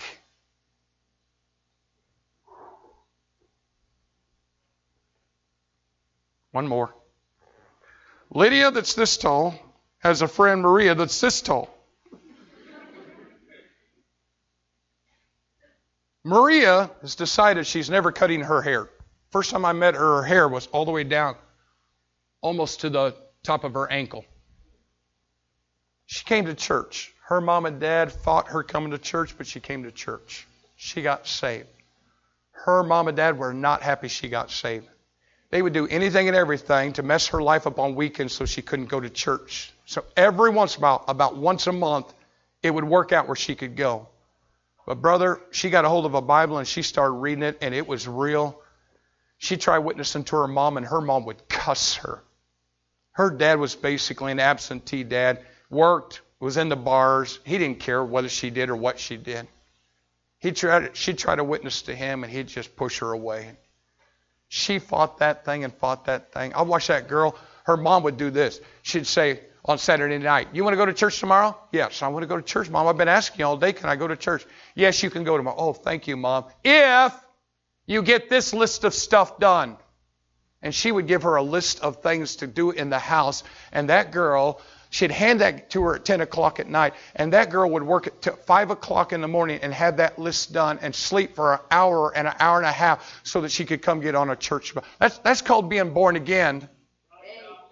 Okay, I'm sorry, but I'm just, I've seen too much of that to really have a lot of understanding with kids that have Christian parents and are homeschooled and have Christians. I'm sorry, but I've just seen too much of it to give you a pass for your attitude about church and your attitude about serving God. I want to take some of you, drive you up to Chicago, shove you out in the streets, and let you live there about a month so you can appreciate what you have. Shame on you. Shame on you if you're complaining about your Christian parents. Shame on you if you're complaining about the rules. Shame on you if you're complaining. I mean it. Oh, I've seen this happen. I'd visit her every Sunday. Saturday. I could only get her maybe to come once a month because her parents would just do crazy stuff. She had a Bible. She had a Bible reading uh, chart. We'd talk every single Saturday about what she read. I did the best I could to disciple her, for the most part, being outside of church. The one thing she got was this. My mom and dad would change if they got saved. I changed when I got saved. They'd change if they'd get saved. But as she began to pray, she had such a burden for her parents.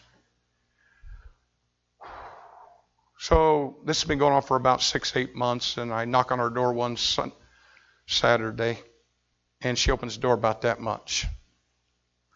All right? And she's got her head turned like this, and her long hair is down in front of her face, and I can't see her face. And she opens it up, and she has her head turned. She said, Brother Joe, I can't talk to you. She said, I'll talk to you next week. I, I can't talk to you. And she tried to shut the door.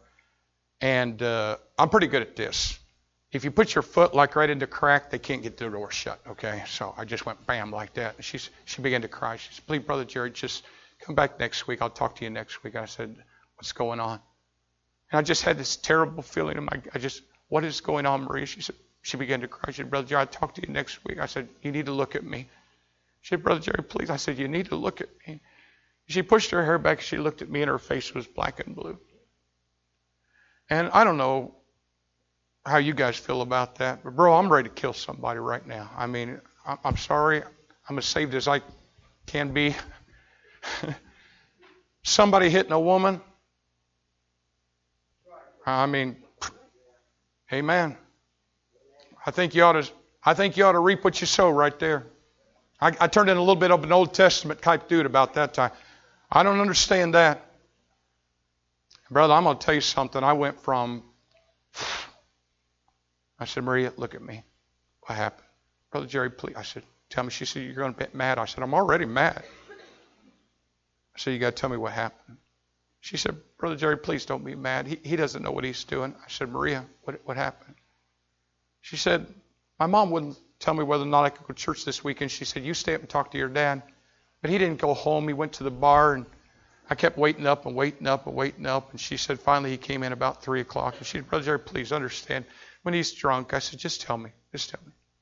She said he was drunk and he came in. And she said, Dad, can I ask you something? What?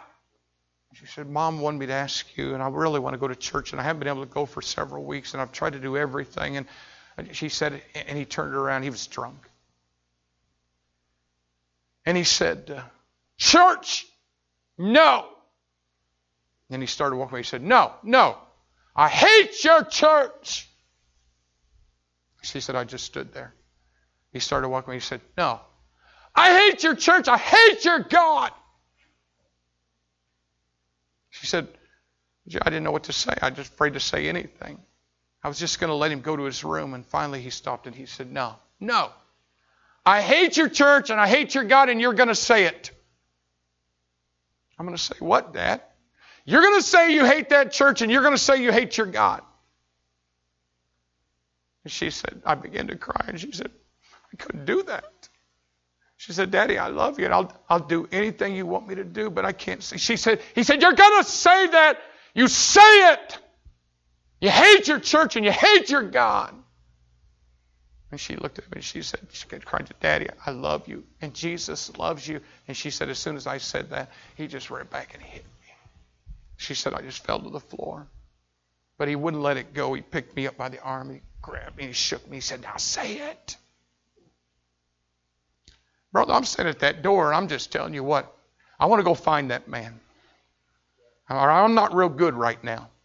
Okay? But I listened to her. And she said, I told him, Daddy, I love you, Jesus. And he hit me again. And he picked me up again. And he's tried to make me say it, and he hit me again. And he picked me up again. And I finally said, How long did this go on? She said, I don't know. He finally hit me, and then he passed out on the floor beside me, I just crawled to my room. And I said, Is your dad home? She said, Brother Jerry, he's not home, but please he just needs to be saved. I said, okay. Okay. You want me to come next week? Yes. Just please, just come next week. I'll just come next week. She shut the door, and I backed out of the entryway to her apartment, and I got on the sidewalk, and I started walking down the sidewalk, and I got about halfway down that block, and I was under such conviction I'd gotten over being mad. I was just convicted. And I looked up and I said to God, This little girl's got nothing. She's got nothing but Jesus and a Bible that she's holding on to for life. And she'll sit there and take a beating and not be ashamed. And I'm thinking of Jerry Ross, the preacher kid sneaking around, throwing tracts, and half the time trying to get out of something because I'm a stinking coward. Brother Starr, I got down. I don't, you know, you need to get to the point where you don't care about what anybody thinks but God and you. And I knelt right down on that sidewalk and I, I cried a bucket of tears and I cleaned some things out of my heart. And I got up and I said, God, I am not ever going to be ashamed of you again. I am done with that.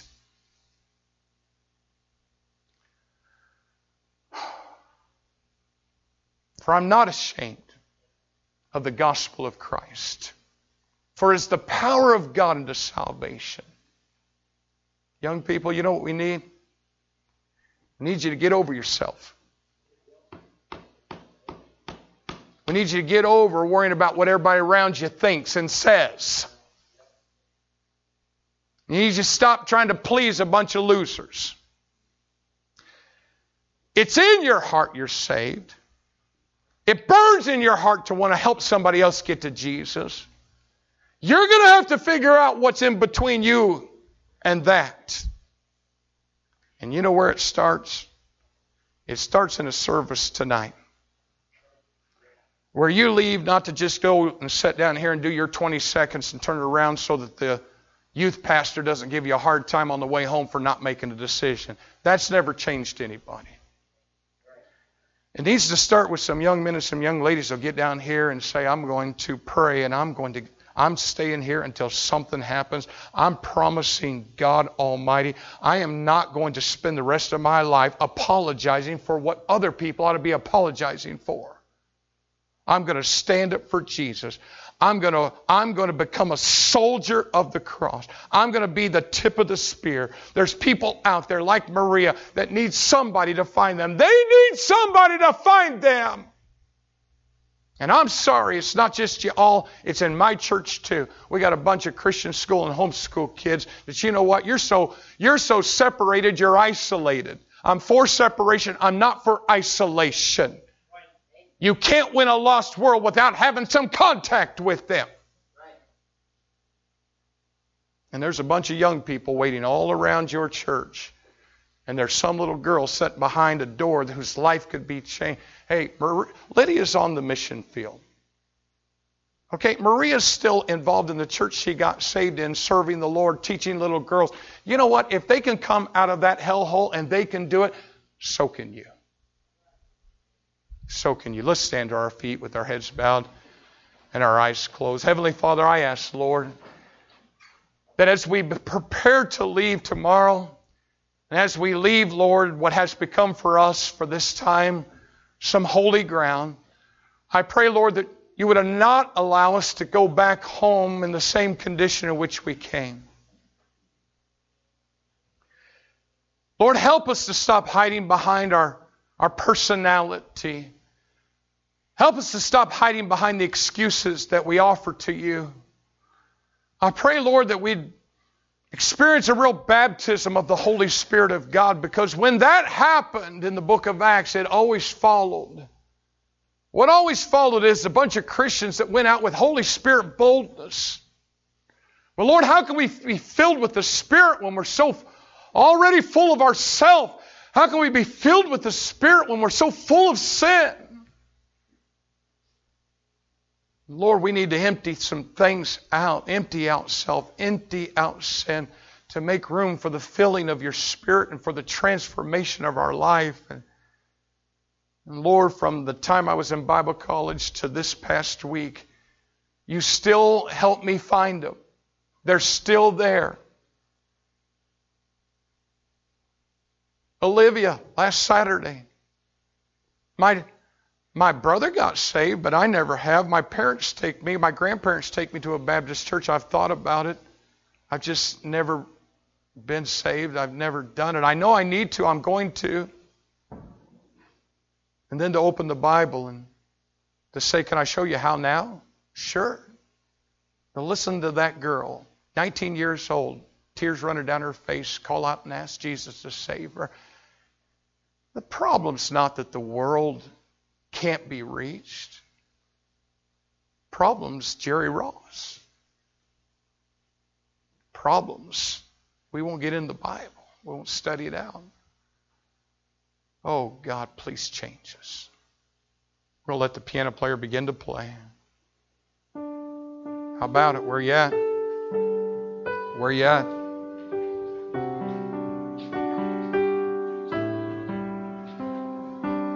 Not going to lie to you and tell you it's going to all change in 24 hours. Get into this book and you study that thing out. Bold, boldly, and boldness. You study. You study it out. You can do it. Talk to your parents about it. Talk to your youth pastor about it. Talk to your pastor about what you dig out. Help them. Let them show you some other things. I'm going to tell you, you're going to have to face down some things in this study. Word of God will challenge you. You got to make decisions. But the honest truth, nobody in the Bible experienced the power of God without paying a price for it. You can't dabble in sin and then go out and be filled with the Spirit. It just doesn't work that way. The wicked flee when no man pursueth, but the righteous are bold as a lion. If you're kneeling down here and you say, Preacher, I'm, doing business with the Lord, and by the way, that's who you need to do business with. But it would help me right now if I could talk to one of my counselors, I could talk to somebody. If you just raise your hand, so I'd really like someone to pray with me. I'd really like somebody from my church to pray with me. Ladies, would you come and I'm talking about counselors. Would you come on up here and just make yourself available to these young ladies? And by the way, that's wonderful. There's some things you're not going to change unless you talk it out. Come on. Come on, kids. Have you made those private decisions? How'd that go? It's a lot, it's a lot of help to build some accountability. God bless you. God bless you. A Preacher, I'm going to make a bunch of money. Okay. Okay. I don't know what God's will is for you. Okay. Let me ask you this Are you just as excited about spending your life winning a bunch of souls? What if you gain the whole world? What's really important? But, but preacher, you don't understand. I got my whole life planned. Okay, all right. You willing to let God unplan it? Change it? I've already made up my mind. I'm not going to Bible college. Okay, you made up your mind? Have you asked God for His opinion?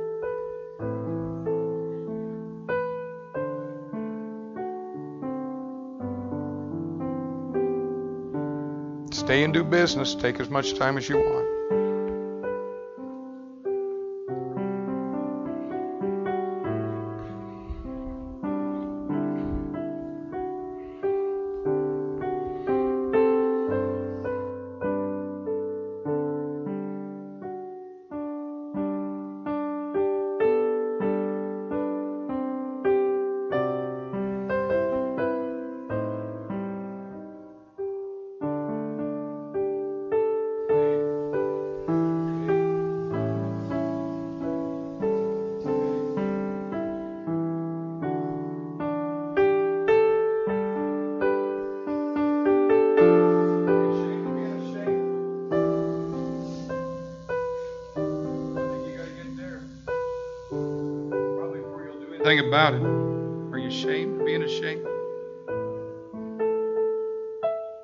It you?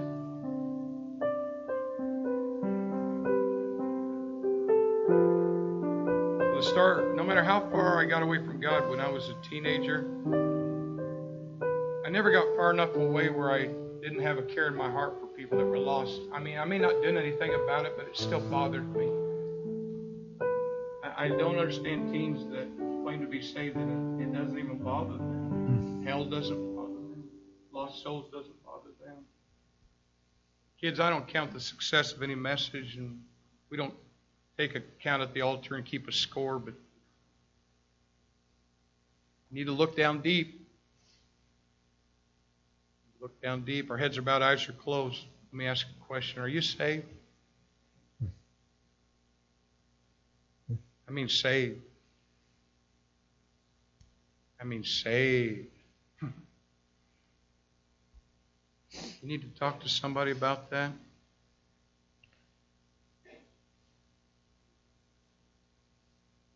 Willing to step out, preacher. I'm, I, I didn't. I, maybe you came, maybe you didn't come, but preacher, I, I need to talk to somebody about being saved. You slip up here right now? We'll get somebody ready to meet you right here, right now. I'm not trying to get anybody to doubt anything. I just need to know are you saved? There's a fundamental difference that happens inside of a person that's been born again. It may take a while for it to get all the way out into your life, out to, as you work out that salvation. Work it out. But something happens.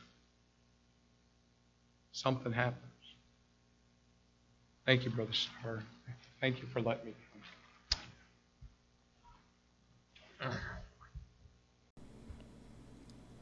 Thank you for listening to Strengthening the Brethren podcast. Please subscribe so that you never miss an episode.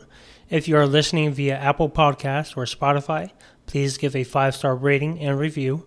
Lastly, share with your friends so that they too can be encouraged and think upon the topics that come up on this podcast. If you have any questions, prayer requests, or anything else for me, you can contact me through my website at www.refreshedingodsword.com or you may email me at stbpodcastkjv at gmail.com. Have a blessed day.